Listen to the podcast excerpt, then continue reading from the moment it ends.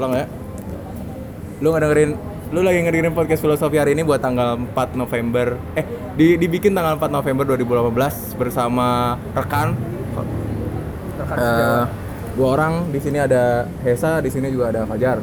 Eh, kasih tahu aja yang perlu dikasih tahu buat menggambarkan nanti kita bisa tahu kalian tuh ngomong sebagai perspektifnya backgroundnya apa gitu. Gua kerja sambil kuliah, Hah? kerjanya di korporat lah. oke ayo. Udah, lanjut aja. Lanjut. gua kerja jadi budak udah itu aja Oke. budak apa nggak tahu ya oke lah ya apalah anggap aja kita semua budak di sini ya kan semua orang pada dasarnya tuh kerja untuk orang lain gitu kan oke oke Saya lu punya perusahaan sendiri. oke Ya, fokus makanya fokus ya emang kita mau bahas apa sih budak ya bukan bukan Budak cinta ya. Oke, kita mau ngomongin yang yang yang enggak inilah. Ya mungkin relate buat semuanya karena ini biar mendongkrak episode pertama nah, filosofi podcast filosofi hari ini. Test drive, test drive. Ya, boleh. Kar- kita mau ngomongin eh ini goyang-goyang aja. Nah, Ya, tuh. goyangin. Malih, kita mau ngomongin eh, soal step-step di apa cinta ya, stage stage of love gitu ya. Eh, kita bayangkan bahwa eh, gua nggak tahu ya dimensi cinta di kalian tuh sudah mencapai itu atau belum bahwa mungkin kalian ini anak-anak baru SMP atau kalian belum tahu bahwa cinta itu punya step-stepnya. Jadi ya, silakan menikmati. Mungkin ini bisa buat jadi referensi kalian bahwa kalian nggak harus ngotot di salah satu stage karena itu itu Biar adalah capek. kemubaziran dalam hidup kalian dan eh, nggak penting gitu.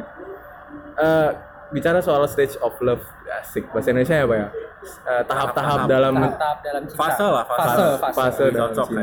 Jadi eh, kita, ki- coba eh Hesa yang punya teori ya. Iya, itu anekdot sih sebenarnya. Oke. Enggak, enggak ada teori yang benar-benar Teori. mendasari. Jauhkan kaki anda dengan meja deh. Udah? Oke. Jangan, Pak. Udah. Jadi ada sebuah Good. anekdot. Gue nemunya di Eleven Journal. Kalau gua yang cinta itu aja. punya punya tiga fase. Hmm. Oh ya, disclaimer dulu. Fase-fase ini nggak berlaku harus urut atau hanya oleh satu orang masing-masing nggak. Itu bisa berulang bahkan balik lagi ke fase sebelumnya. Oke. Yang pertama itu first love lah ya, istilahnya. First love ini yang kayak di fairy tale mungkin. Cin- Cinta monyet. Cinta ya. monyet. Oke, cinta monyet. Namanya dongeng-dongeng itu gitu. ya dongeng, yang idealis banget lah. Ya kayak putri-putri yang mendambakan pangeran. maksudnya. Ya, Aku ingin tapi putri. lu bukan pangeran. Tai ya, tai. Lanjut. Dia cinta yang kalau lu bayangin mungkin kayak cinta monyet sih emang bener. Oh tapi itu eh, harus digaris bawah bahwa itu menurut saya fase paling berhar paling indah Paling indah pasti. Ya, paling jelas ber- lah. berkesan mungkin Iya, itu kan ya first love gitu ya Yang lu pikir bakal emang menjadi satu satunya cinta di hidup lu. ya kan pasti. oh, gua gua gua no comment gua gua si- karena cinta itu tai jadi saya belum bisa mendefinisikan Oke. apa itu cinta. Tapi tapi ini first love ini yang eh, pada akhirnya pasti berakhir karena ya emang dunia itu nggak sesuai sama Oke. idealisme lu. Itu Nah. itu cuman sesaat. Itu banyaknya cuma honeymoon phase itu sudah. Kita mau bahas per stage atau setelah kita rangkum terus kita bahas. Langsung dulu sih lebih oke. Oke. Yang fase kedua ini eh, the second love gitu aja mungkin nyebutnya. Itu fase yang penuh konflik. Fase yang lu bakal banyak melewati drama lah istilahnya. Ya. yang ada udah mulai ada semacam pengkhianatan udah ada gesekan-gesekan lu mulai selingkuhan lu mulai menyadari kalau ada kesenjangan entah sosial entah ekonomi yang bisa membuat cinta itu kesenjangan serius Oh iya benar-benar loh, benar loh. Itu kayak kayak kita tuh harus milih Ya milih pacar ya karena sih. uang saku kita cuma sepuluh ribu atau lima Nah, ribu. kita kita jadi tahu kalau mau ngedate itu kita harus keluar duit berapa itu harus Iya, pikir iya. dulu. Gaya hidup lah. Mulai berpikir itulah. gaya hidup bahkan style Ya milih-milih sepatu segala macam gengsi. itu itu jelas Oke, bukan oke. cinta yang lu bakal temukan di sekolahan gitu mungkin ada mungkin ada yang mulai konflik-konflik drama tapi real Hmm. second love-nya itu bakal lu temui kalau lu udah mulai berkehidupan. Nah, lu mungkin udah kuliah kerja lu mulai merasakan kalau gaya hidup itu aspek penting untuk Oke. memilih pasangan. Di situ lu bakal menemukan lu bakal belajar banyak lah. Lu bakal belajar soal realita. Itu kayak sumbunya lah maksudnya kalau dalam cinta itu eh, seperti petasan itu lagi prosesnya lain lah tak tak tak main percikan-percikan Ya. belum dornya lah lu nggak ada nggak nggak akan menemukan konsep-konsep klasik cinta yang penuh dengan kebahagiaan bunga-bunga pacarnya dan naik kuda Iya. gitu. tapi justru di situlah pasar-pasar cinta Indonesia paling laku Iya. karena kebodohan lagu populer karena kebodohan-kebodohan pembayar itu gitu kita membayar-bayar kebodohan kita di masa-masa itu lagu-lagu populer reality show Karena banyak yang relate di situ. Iya, Ngerasa ini loh cinta nih ini gue banget kayak nih gini. oh gitu reality show ya kan? Lagu-lagu populer kayak gitu. Oh ya. Terus? Itu lo ya pasti akan berakhir juga. Nggak akan nggak akan sehat lah biasanya pokoknya. Toksik kalau orang-orang bilang zaman sekarang. Ya. Karena cuma makan hati doang. Hmm. yang terakhir love itu cinta yang bahkan lu nggak sadar. Kalau bisa ya gue cinta sama orang dengan cara seperti ini. Hmm. sesimpel itu. Ini kalau ibarat novel apa ya? Habibie Ainun lah bukan Dilan. Bukan. Stage stage stage stage novel tuh ada. Dylan kan oh sorry spoiler nanti. Oh, Bagi gitu. yang belum lihat spoiler sorry. oh sorry. udah kampung banget nggak belum lihat Dilannya. Ya siapa tahu ya oh kan. lo gengsi maksudnya kayak Dilan Dilan Malik dan Elsa Boy Chandra gitu gitu eh, pasar-pasar Firsa Besari itu kayak eh, stage Stage yang tuh gitu kan. Stage 3 itu ya kayak mas udah mulai ayat ayat cinta gitu. Ayat-ayat cinta tuh masih ada konfliknya loh. Oh iya iya iya. ya tapi ini ya, the third love ini yang yang paling sehat sih harusnya. Yang yang lu nggak sadar oh gue bisa masuk dalam hubungan yang seperti ini bentuknya. Nah, nah itu berjalan dengan natural tanpa niat untuk ngedeketin cewek yang uh cakep tuh ngedeketin nah minta nomor lah itu kan anak muda banget lah ya. Tapi oh nggak nggak tahu sih. Ya mungkin kita nggak nggak semua bisa relate tapi Ya.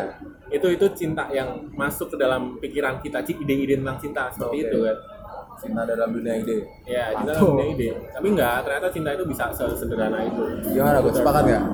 Tapi ada sesi itu. kalau kita lihat nih, wah cakep mau dideketin, ternyata oke, lanjut sampai akhir kan bisa juga. bisa bisa. Nah, makanya gue bilang itu itu yang tidak terduga itu ya yang maksudnya. gue bilang disclaimer di awal kita nggak se- nggak selalu harus melewati tiga fase itu Jadi ini teori, ini ini bukan teori ya. Jadi tadi anekdot anekdot. anekdot aja Oke, ya. Kesimpulan itu kan dari dari dari rangkumannya. Eh, kita bahas satu-satu bahwa eh, tadi ada asumsi eh, apa bukan asumsi ya, bahwa, bahwa ada eh, di kenyataannya setiap step itu nggak nggak cuma memungkinkan untuk terjadi satu kali doang. iya Ya. yang bisa berkali-kali ngulang juga bisa Ya, terus siklusnya juga, tapi jarang ya siklus dari third love dulu baru cinta monyet gitu. susah susah Tapi mungkin ada juga sih kayak lagu Moka yang baru tuh yang apa teh? Apa lagi lupa Apa? Jangan Atau ada di sini yang yang yang ada orang tua nggak ikutin lu mau kabar kayak gini ada punya dulu bahwa eh, sorry ya Eh, ada bahwa bapak-bapak yang udah 40-an tahun eh, ke kondangan pakai sneakers itu oke dia bukan dia bukan mau eh, dia bukannya norak tapi emang masa-masa remaja dia itu belum belum belum dihabiskan Belum untuk, selesai. untuk Belum selesai. eh, Jadi, masih menunjukkan nih. dia gitu bahkan belum mulai bisa jadi sempet dia tampilkan maksudnya dia tampilkan pada saat waktu itu dan itu itu fase juga dong siapa tahu dia juga pacaran yang lagi kayak ada juga orang yang pacaran mesra itu pas masih bukan masih pas eh, di kakek nenek. Ya, Nah, pas itu. ya. Bukan masih. tapi jarang banget ya. Ya itu itu sekedar anekdot lah. Tapi intinya dari dari anekdot itu kita bisa belajar aja. Dari setiap setiap hubungan kita kita bisa belajar sesuatu paling nggak. Kita bisa menyerap lah nilai-nilainya. Kita bisa tahu memori dari memori memorinya itu apa sih yang bisa kita gunakan untuk hubungan selanjutnya. Pelajaran yang bisa kita petik. ya. Cier kayak buku walaupun bahasa. bukan walaupun bukan pelajaran juga mungkin di situ tempat kita memulai step-stepnya itu tempat kita mulai untuk hal yang harus kita mulai oke eh, bicara memori ya Nah, ya. Jadi kan, oh, lu, lu yang minim memori itu maksudnya masuk ke bahasan dua. Ini Ada tuh ini kan, apa gua, ini? gue gak ngomong gitu ya. Ini apa ini? maaf maaf gue moderator Ini apa nih? Lalu gue yang buka, aduh gue yang goyang kan. Apa. Eh, bicara soal memori, gue punya eh, teori bahwa eh, memori itu tidak cuma tersimpan dalam otak. Eh, memori itu memang tersimpan dalam otak. memori mem bah. memori itu memang tersimpan dalam otak, tapi pemicunya itu bukan di situ. Banyak. Ba- banyak pemicu di banyak dimensi bisa memicu itu. Misal gini ya, eh, di antaranya itu seperti eh, lokasi, lokasi di mana kalian pernah makan bareng, lokasi di mana kalian pernah disiksa bareng waktu ospek misal atau lokasi pernah kalian bertemu dalam suatu majelis apa gitu kan Majelis. bisa aja kan kalau- Bisa, kalau mau ya kan? taruh gitu Ya kan? kan Cinta bisa datang dari mana Iya. aja. Bisa dari patroli juga ya. aman ini ya aman ya Aman. oke apa tadi oh ya eh, Memori, tempat memori. tempat memori tadi Tempat, yang kedua dari musik misal musik apa yang kalian dengar sama orang itu atau Mengingat Atau mungkin lu dulu pernah gitarin dia ya kan. Yang atau kalian bikin sesuatu lagu mungkin eh, inspirasinya dari seseorang atau gimana bisa kan relate. Ini udah pada nonton A Star Is Born belum ya kayak gitulah. Itu kan mereka bikin lagu gitu. Kan udah Gitu, nonton? La La Belum, Land, pasti. La La Land. Ya La La Land juga bisa. Mana Koko Koko Aduh ini gerak-gerak mulu aja Gimana nih? Jangan ketawa lu. Oke oke oke, gue ketawa di atas ketawa enggak di apa-apa yang penting meja. Terus terus ini apa? eh, selain itu bisa juga eh, apa teh? Makanan mungkin Makanan, mungkin makanan bisa Makanan juga. favoritnya doi. Pas lu makan nasi goreng eh, pete misal, oh dia tuh suka banget Yang pete paling gitu. sering mungkin barang. Dulu dia barang juga mungkin. Iya kan? Ya, barang. eh, film bisa juga. Film bisa. Kalian kalian pernah nonton bareng atau jadi walaupun emang memori itu ada di otak, tapi eh, Triggernya, triggernya. ya trik pemicunya itu bisa dari banyak hal. Nah, kalau dari pribadi kalian nih, Anjay. eh, trigger apa yang paling sering muncul dan ya, kalau kata ya. The Rain, The Rain itu bilang eh, kurang ajar datang tiba-tiba itu apa? Gagal bersembunyi. itu. itu apa tuh?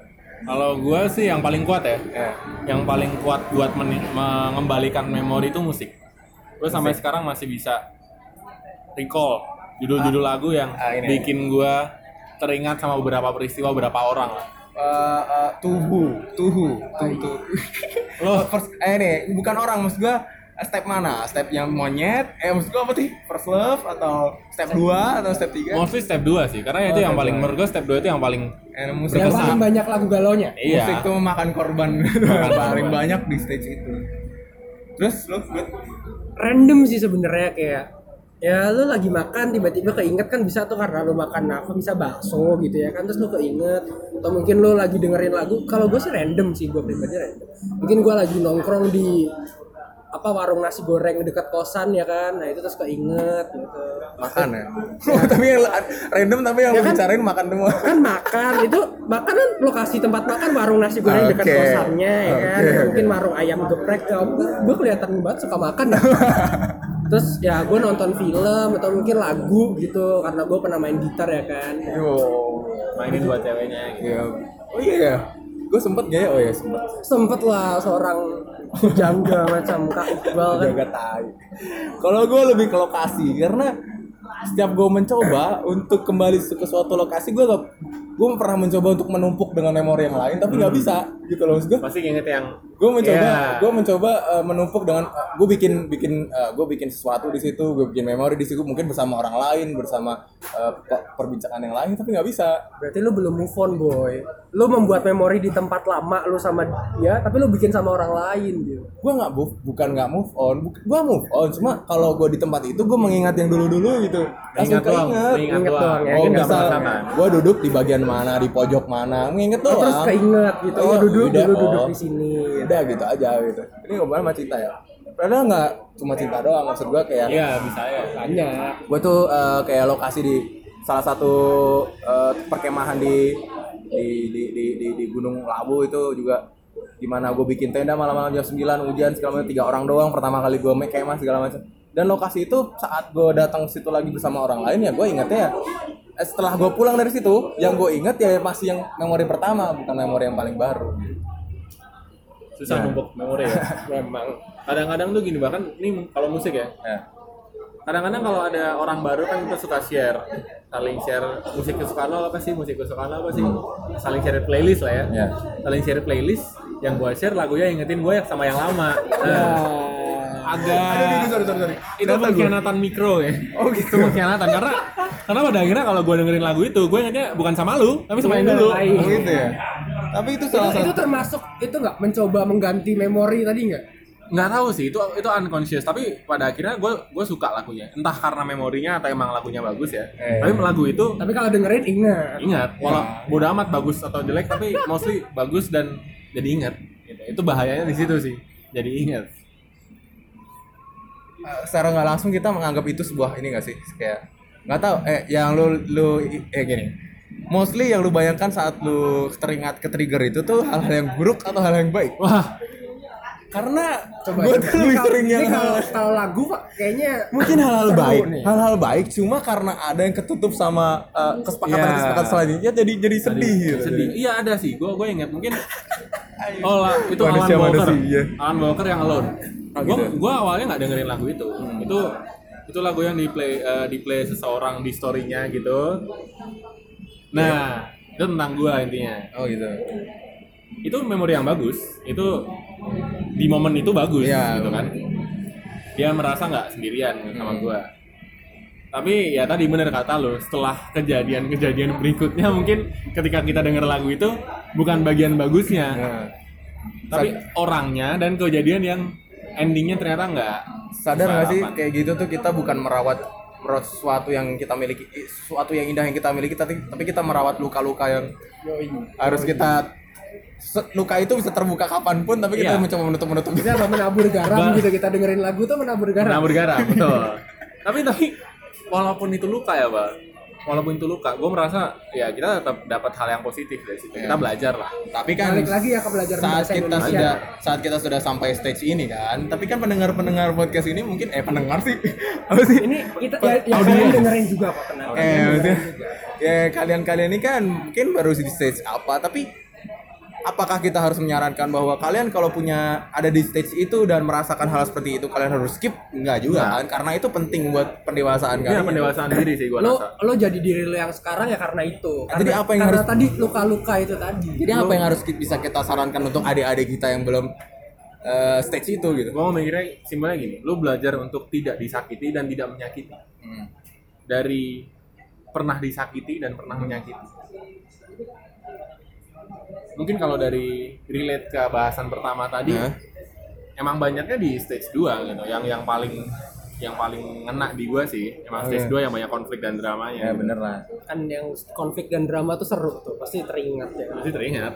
Kalau SMP SMA kalau SMA SMA masih kayak masih kayak yang first sih sebenarnya Oh, sih. gitu. nggak banyak. Drama dan konflik tuh nggak banyak sebenarnya. Kalau dibandingin sama yang kuliah dan selanjutnya ya. Oh, gitu. oh ya ya ya berat boy. sering terjadi di kota-kota besar. Tapi gue gini ya gue gue sampai sekarang sampai di step bahwa eh, tadi di awal gue udah kasih tahu bahwa sh- love is shit gitu kan itu di stage yang sekarang bukannya waktu stage, eh, itu gue dapet di stage yang gue mungkin udah insya Allah udah di di stage Menuju tiga. ketiga lah ya, ya. menuju tiga lah. Dan gue sangat bersyukur gue tidak menyimpulkan itu di stage 2 karena mungkin kalau mungkin kalau gue menyimpulkan itu di stage 2 gue nggak bakal sampai ke stage ini karena gue stuck di situ doang. Dan gue harus perlu pengalaman. Eh, karena pulih kembali itu penting. Iya ya harus jangan sampai lu eh, gini ya pesan buat kalian juga kalau kalian di stage 2 dan kalian menyerah di situ itu itu sebuah eh, bunuh diri yang paling disengaja luka luka itu itu memberitahu kita di mana di bagian mana kita lemah. Oke, berarti kita harus memperbaiki di bagian yang terluka tadi Iya, pulih kembali itu nggak nggak klise menurut Itulah kenapa di film zombie manusia selalu menang karena mereka tuh nggak tahu eh, kayak film di, di One Piece itu kan ada Os. mungkin kalau jadi bahas Banget. One Piece Karena itu tuh ada raksasa namanya Os itu dia dipukul di satu titik dan dia nggak ngerasa dan dia akhirnya kalah di titik itu karena dia nggak punya sensor bahwa oh gue tuh udah rusak di bagian ini. Iya. Ini nih, lu mau segmented, gue juga segmented. Oh, gitu. Anjing. Ada satu quote dari Nietzsche. What doesn't kill you makes you stronger. Oh iya benar benar benar. Ya, gue harus ngomongin Joker nggak Eh boleh boleh boleh. itu Boleh boleh dong. tapi enggak deh kayaknya nggak cocok enggak enggak enggak enggak. Apa yang tidak membunuh anda itulah yang membuat anda menjadi Kuat. kuat. bukan aneh ya Waduh maksudnya. Ada. ada. Oke, ngomongin soal eh, kita nggak tahu ya kalau generasi sebelum kita tuh kayak gimana. Oh, Kita iya. ngomongin generasi sekarang. Nggak- yang itu tadi sekarang mungkin- siapa itu emang tadi. ini kita generasi kapan yang kita kita Iya, yang kita omongin. Cinta itu generasi sekarang. Tapi Ya. gue ngeliat kalau dari generasi lalu, Nah, generasi kita ini dulu ya, kasih kasih ini dulu. Eh, apa ya? Eh, apa sih namanya? Istilah-istilah yang di belakang buku tuh? Eh, Obituary, obituary. sinopsis. Bukan, di belakang buku. Oh, yang epilog. referensi-referensi Eh, eh, gitu yang loh Vocabulary yang ada di belakang daftar istilah-istilah. pustaka daftar Bukan. pustaka Ya, daftar-daftar istilah lah. Daftar oh istilah. iya glosarium Ah, glosarium. Kita bikin glosarium dulu. Sebenarnya kita kita kita definisikan dulu ya. Mungkin zaman kita nih kita eh, generasi Z. Apa itu generasi Z? Adalah generasi yang kelahiran 94 sampai 2010 lah. Itu generasi di mana kita eh, udah mulai bisa memanfaatkan eh, eh, eh, eh, eh, sosial media dengan benar. Kita, Maksudnya kita, udah diekspos dengan media. Udah, udah bikin podcast kali ya. kita udah bis- bisa bikin kita sudah bisa eh, mempraktekkan dari evaluasi-evaluasi generasi sebelum kita yaitu generasi X di mana pertumbuhan teknologi itu sangat tinggi atau generasi mileni- milenial ya itu sekitar eh, tahun 85 eh 82 sampai 93 eh, itu orang-orang itu orang-orang yang pertama kali mem- apa ya menggencarkan sosial media untuk sarana menyebarkan informasi publik ke mereka ya kan dan generasi sebelumnya generasi perang dunia kita nggak usah lewat ya maksudnya Ya, cinta-cinta di perang dunia kayak Kapten Amerika nggak usah dibahas ya tonton aja filmnya Kenapa Kapten Amerika? Kapten Amerika sekarang. kan Kapten Amerika kan dulu Oh, sama. Peggy, sama Iya, Peggy. sama Peggy Iya, maksud gua Setia itu sampai tua juga masih tuh.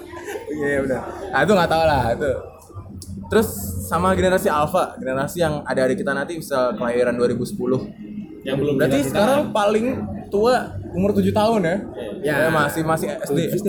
SD ya? SD lah udah masih SD cinta-cintaan sih tapi ya lu Udah tau lah. ada sih yang lu sebenarnya. tahu lah yang di Twitter Twitter sering dinyinyirin Ah, maksudnya itulah. Itu kita ngomongin itu deh sekarang soal terutama Yang eh, mana yang tujuh tahun? Enggak, kita dulu pandangan kita dulu. ya.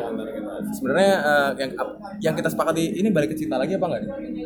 Kita eh, git- paling nggak kita ngomongin cinta tadi atas dasar kita sebagai gener- generasi Z ya, misalnya generasi yang udah udah bisa apa? Video call. Ya, maksudnya udah bisa SMS itu tadi loh evaluasi-evaluasi dari, Dari- generasi X tuh kita belajar udah- dari pengalaman. Ah, ah, maksud gue itu belajar dari pengalaman dari kesalahan-kesalahan pendahulu-pendahulu kita. Oh, kesalahan, kesalahan dahulu kita. kalau gue lihat sih pendahulu kita itu memberi kita ide-ide tentang cinta yang love banget sih Eh, gini, gue pernah baca bahwa generasi Z itu punya kelebihan dia lebih eh, dia lebih mudah untuk menerima banyak sudut pandang. Oke Itu kenapa di generasi kita tuh banyak banget vlog, banyak banget orang-orang bikin vlog, banyak banget orang bikin podcast, YouTube.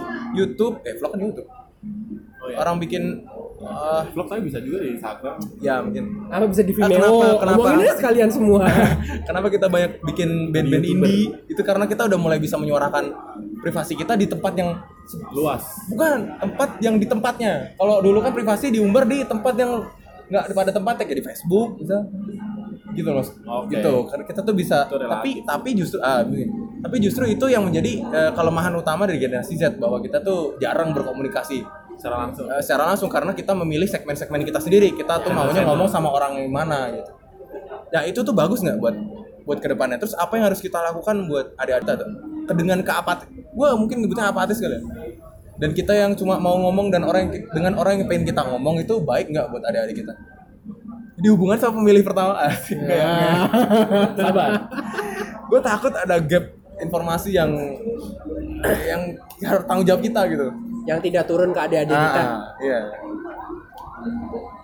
Gimana gimana? Menurut lu Pan, gue bingung nanggepin yang dengan nih. dengan dengan perilaku kita sekarang ini baik nggak sih buat adik-adik kita? Apakah kita harus bikin yang sesuatu yang oh Amari adik-adik, eh lu jangan gini loh gitu kayak podcast ini misal. Ya, sebenarnya nggak gitu juga sih karena gue merasa kalau kita nasehatin dengan yang begitu pada dasarnya tuh setiap generasi merasa generasinya itu lebih baik daripada generasi setelahnya. Nah benar.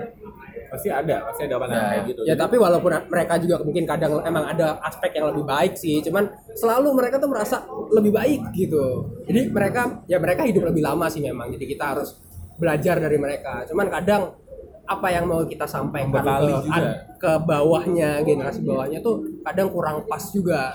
Nah, kita hidup di ya itu tadi kita hidup karena lu ngomong kayak gitu itu membuktikan bahwa generasi Z adalah generasi yang terserah kalian adik-adik kita mau ngambil dari mana gitu dan ini ngaruh ke itu ya eh, apa tadi lu ngomongin pen- pendidikan ya bukan ya cara gue cara buat ngomong pendidik, cara buat Cara- cara transfer ini transfer knowledge-nya. Nah, maksud gue itu transfer knowledge-nya. Eh, ada konflik, ada teori konflik antara generasi Z dan eh generasi X dan generasi Y. Generasi Y itu generasi apa ya? Orba. Ya generasi generasi bapak kita lah ya. Iya.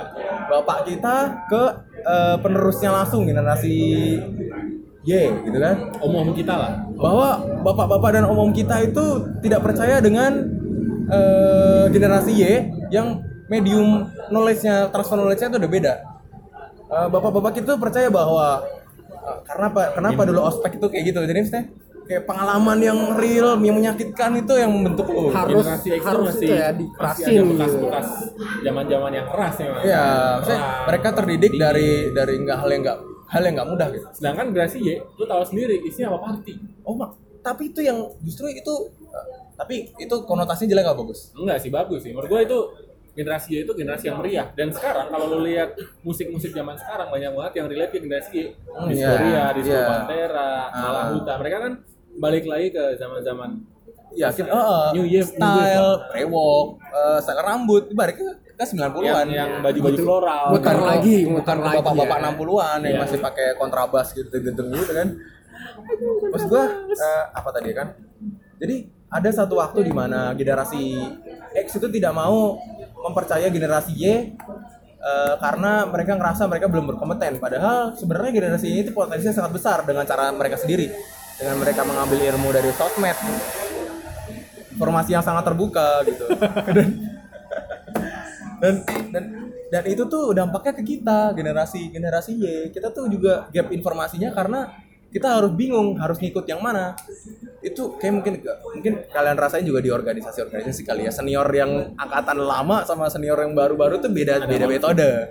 Beda metode. Dan kita tuh karena kita menurut gua kenapa generasi Z jadi apatis kayak gitu? Karena kita nggak punya rujukan yang jelas. Rujukan kita aja masih masih ada pertentangan. Ya. Dan, dan apakah itu baik buat generasi alpha nanti? gini setiap generasi itu emang eh, kita pakai framework evolusi. Ah. pasti ada mutasi dan seleksi. Misal kita kita semua dengan tadi yang lo bilang kita punya channel masing-masing kita punya message kita masing-masing kan dari setiap channel. Ada yang yang seperti ini ada yang idealisme seperti itu. Itu mutasi. Ya kan? kita kita memecah lah memecah ada berbagai macam ide yang bisa disampaikan ke generasi berikutnya. Dan seleksinya adalah mereka. Mereka akan menyeleksi mana yang akan mereka teruskan. Ada yang akan punah dan ada yang akan lanjut. Berarti kita sudah memenuhi stereotip-stereotip yang ada ya dari yang yang sangat apa ya analog mungkin. Yang sangat analog Oh. ke, ke sangat kalau ibarat jam ya dari analog sampai ke digital sampai yang kita yang nggak tahu nih digital apa analog gitu. Mereka akhirnya nanti milih dan gue penasaran banget generasi alpha nanti bakal milih yang mana? Si lama kayaknya ya. itu pertanyaan yang akan sangat panjang jawabnya. Iya ya, oke oke. Gitu aja pak. Ini udah berapa menit? gitu. 27 menit. Setengah jam bro. setengah jam. Oke gitu aja eh, podcast filosofi hari ini buat 4 November 2018. Eh, semoga bakal baik lagi gua nggak ngasih harapan apa apa sih buat kalian terserah lu mau kunyah atau enggak serah baik lagi kalian. Oke gua Iqbal ciao.